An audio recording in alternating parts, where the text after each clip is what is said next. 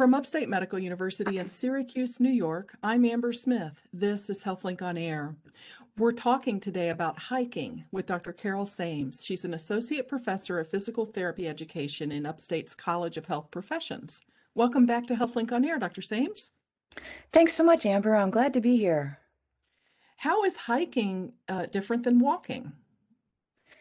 So there are some operational definitions that define what hiking and walking is. And traditionally, walking has been seen as a more casual activity, usually performed on what we would call groomed areas. So, you know, I might go up to Oneida Shores and walk along the beach. Okay, so sand. Or I might go along the Erie Canal and for portions of the Erie Canal, it's um, you know asphalt or um, crushed stone once you get past Manlius Center Road. But there's defined areas. If I go to a park or a playground, there's you know defined areas that are usually well groomed. Also, you generally don't have large changes in, in elevation. They tend to be on a flatter. And, you know, if you're crossing any type of water, um, if you're on a walking trail, you'd usually have a footbridge or some type of bridge. And if you're hiking, generally speaking, um, you're going to either like um, boulder across um, or you're going to wade through the creek. You're going to get wet. Yeah. well, let's talk about the benefits of hiking um, compared with walking. Why would someone choose one over the other? So, in terms of benefits, they're both wonderful in terms of their movement you know, and movement is so key because we know that um, sedentary lifestyle is, is on the rise and we want to keep people active. So, from just the standpoint that whether you are walking or hiking, um, you're out and you are moving. Um, when we uh, look at those benefits and the just the multitude of benefits that occur from being active, you're going to get the same benefits in terms of reduction of risk factors for cardiovascular disease and reduction of risk factors for certain types of cancer. And then we get into the other things like increased quality of life and decreased risk of depression and anxiety. So those benefits are the same what you get with hiking is that generally hiking um, is a more strenuous activity um, because the paths that you're on are not usually groomed. They're going to require a little bit more energy. There could be, you know, boulders, stones. There's going to be elevation changes. Um, so that just naturally requires more oxygen and more energy. So um, you're going to burn off more calories, so to speak, per unit time.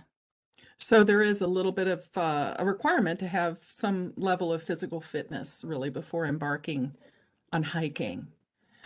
Yes, especially but, certain hiking trails. okay. Well, what is the learning curve like if someone's new to hiking? Say they've, you know, been a walker and um, they want to, you know, increase things a little bit and start hiking. What's the learning curve like? How how long does it take to feel confident in hiking? Great question, Amber. So if somebody is already, you know, fairly physically fit, they've been walking, you know, transferring over to hiking, especially starting out with hiking trails um, that are, you know, not in the expert or high moderate range would would be fairly seamless. Um, the big thing is that depending on what you're going to hike, you want to really make sure that you have the appropriate footwear. So, you know, a lot of times you can go walking and I can go in my comfortable sneakers and and life is good.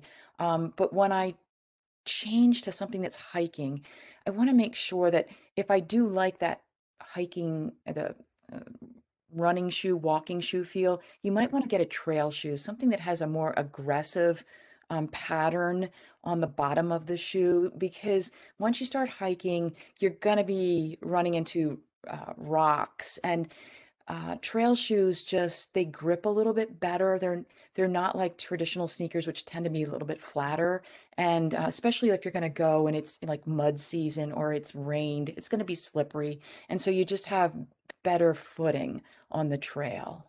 So trail shoes, would they be uh, water resistant if if you're having to go through a creek? Would you be less likely to, you know, soak your feet? So there's waterproof and water resistant. So, um, uh, and and you can get trail shoes. Uh, generally, they they tend to be water resistant. So, um, you know, Uh, and, and and depending on how deep that creek is, you might want gaiters on because you might keep your feet okay, but then the bottom of your legs are going to get wet. Um, so, you know, it's really important when you when if you're going to make that transition to make sure that your footwear is appropriate, and that means um, kind of ditching like the cotton socks that you were probably using when you were walking. You really want to go with a wool sock. Um, uh, wool is just so much better in terms of reducing blister risk. And, you know, the last thing you want to do is be a couple miles out and you start developing blisters because that is going to be a painful hike back home. Aside from footwear, is there other gear that might be good to have for hiking? So, you know, what I'm going to start by saying is that, you know, when you kind of say, I want to go hike, the first thing you want to do is be an informed consumer. Like, where do I want to go? What kind of experience am I looking for? Am I looking for an experience that, um, you know, is I want to just kind of put my big toe into the hiking world. I want to choose a, a a trail that would be the appropriate length, that would have the appropriate elevation rise. Do, you know, some hiking trails are can be fairly flat. So I want to really do my research first. Um, I want to make sure that I I uh, either have printed out a map or I have downloaded the map onto my phone.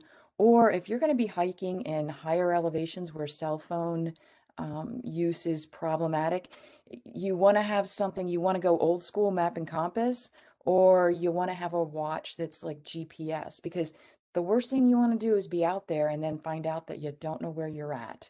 Um, most trails are well marked. However, I can tell you I've been out before and the trail marker was down and you know next thing you know you're lost. And uh, depending on where you're at there might not be a lot of people out there. So you know really kind of do your homework.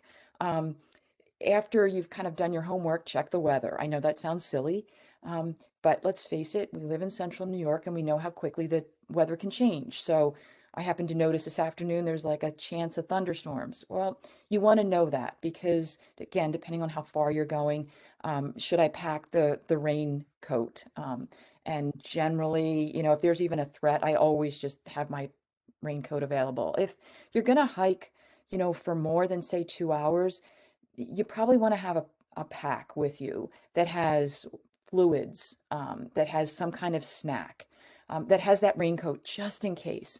You know, the little first aid kit, um, just in case you take a little tumble and you need a little neosporin and you, you know, need a band aid to clean something up. Um, if it's going to be sunny, let's face it, sunscreen, um, a hat. I might even want to have hat and glasses if it's really bright. Uh, if you are going to go on trails, we're in tick season now and you know ticks are on the rise and um, so i want to make sure that i have appropriate bug spray. Um, you know we also we're we don't experience the black flies like they do in the adirondacks but you know this is almost black fly season. And so again you, you want to make sure you have that insect repellent. Um, so that's really important to be prepared because you want the experience to be enjoyable. Um, you know, the last thing you want to do is go, oh man, I'm out of water and I still have two miles to go because once you're thirsty, you're already dehydrated. Um, and that's just not a, a, you know, nobody wants to sabotage their hike that way. You're listening to Upstate's HealthLink on Air. I'm your host, Amber Smith, talking with Dr. Carol Sames, who's an associate professor of physical therapy education in Upstate's College of Health Professions. And we're talking about hiking. Let me ask you uh, one of the most common injuries um, hiking is blisters, right? Is there a way to prevent that or, or treat them if you're on the trail still? So the best way to prevent them is make sure you try your shoes on. You know, I, I don't buy my hiking boots online, I try them on because, you know, I want to try them on with the appropriate wool socks that I have to make sure they fit and to know that, you know, possibly when it's warm, my foot is going to get a little bit bigger as the hike goes on. Um, especially when it's warm, my foot's going to get a little bit bigger, and I need to make sure that my toes are not jammed up against the ends because that's asking for blisters to walk around with them before you hike. Um, you know, just the typical, I don't want to put brand new shoes on and go, here I am, I'm ready to go hike because that's a recipe for disaster. Uh, I have gotten a blister before, so that's why I have the first aid kit. Um, you know, with uh, kind of depending on where the blister is and uh, how bad it's gotten. Um, uh, you know, I have some neosporin because I don't want it to get infected. I got some band aids. I got some thicker uh, gauze pads that are in there. Um, but you really want to try to prevent blisters because that just makes the hike miserable. Um, you know, cuts, you can easily get cut if you slip. Again, always good to have the first aid kit. Um, depending on when you're hiking, the hypo or hyperthermia, that's why it's really important. Um, generally, most people underestimate how much fluid they need. Um, so, you know, anytime you're carrying fluid, it's more weight that you're carrying, but you don't want to be coming back and be out of fluid, especially on a hot, humid day. Um, sunburn, that's why we have sunscreen. Um, you know, and and uh, you know, I, I just won't hike in the woods without uh, bug repellent because I don't want to. I don't want to get a tick and then not notice it and it develop into something. But um, you know, they're kind of the big potential injuries. Um, and then coming downhill when you're descending, it's much more a force on your joints. So um, you want to be careful. That's why a lot of people will bring trekking poles so that when they go down, you can use those poles. Just it, it really can guide you and it can take some of the force off the off your knees because that's an eccentric contraction. And if you're going to wake up sore, you're sore because you've been coming downhill, not, not uphill. So um, uphill is more cardiovascular. Downhill is you just don't want to slip. You want to make sure you have good firm footing because you never want to fall on rocks. So, uh, how do you feel about the use of uh, poles for hiking? Is that a necessity? I don't hike without them because I need them on the downhills. Um, you know, ascending is one thing, but descending, I need the poles um, because what they do is they just help me with placement, um, especially uh, if maybe it's a little muddy or the rocks are wet. Um, I just feel more comfortable. Uh, um, you know, I'm not leaping from rock to rock as I'm coming down. Those days have passed. And so the trekking poles just give me confidence. Uh, when you use trekking poles, though, they, they take a little bit more energy because now you're using your arms, you're placing the poles and then moving. So it does take a little bit more energy, but I feel that the trade off for me is safety because I don't want to fall. You know, every year, if you read the, you know, every week the Adirondacks come out with how many people they've had to rescue, you know, and, and a lot of times it's you know, people fell. And um, so I don't want to be that person that gets carted off um, because I fell. So I really enjoy those trekking poles. They are very helpful on the downhill for me. So in central New York, are there some spots where you would recommend people could get started um, trying out an easy hike for beginners or maybe families with younger kids? Where are some of your favorite spots to start? So I want to tell the audience that I am not going to talk about every amazing spot in central New York because this program would go on for hours.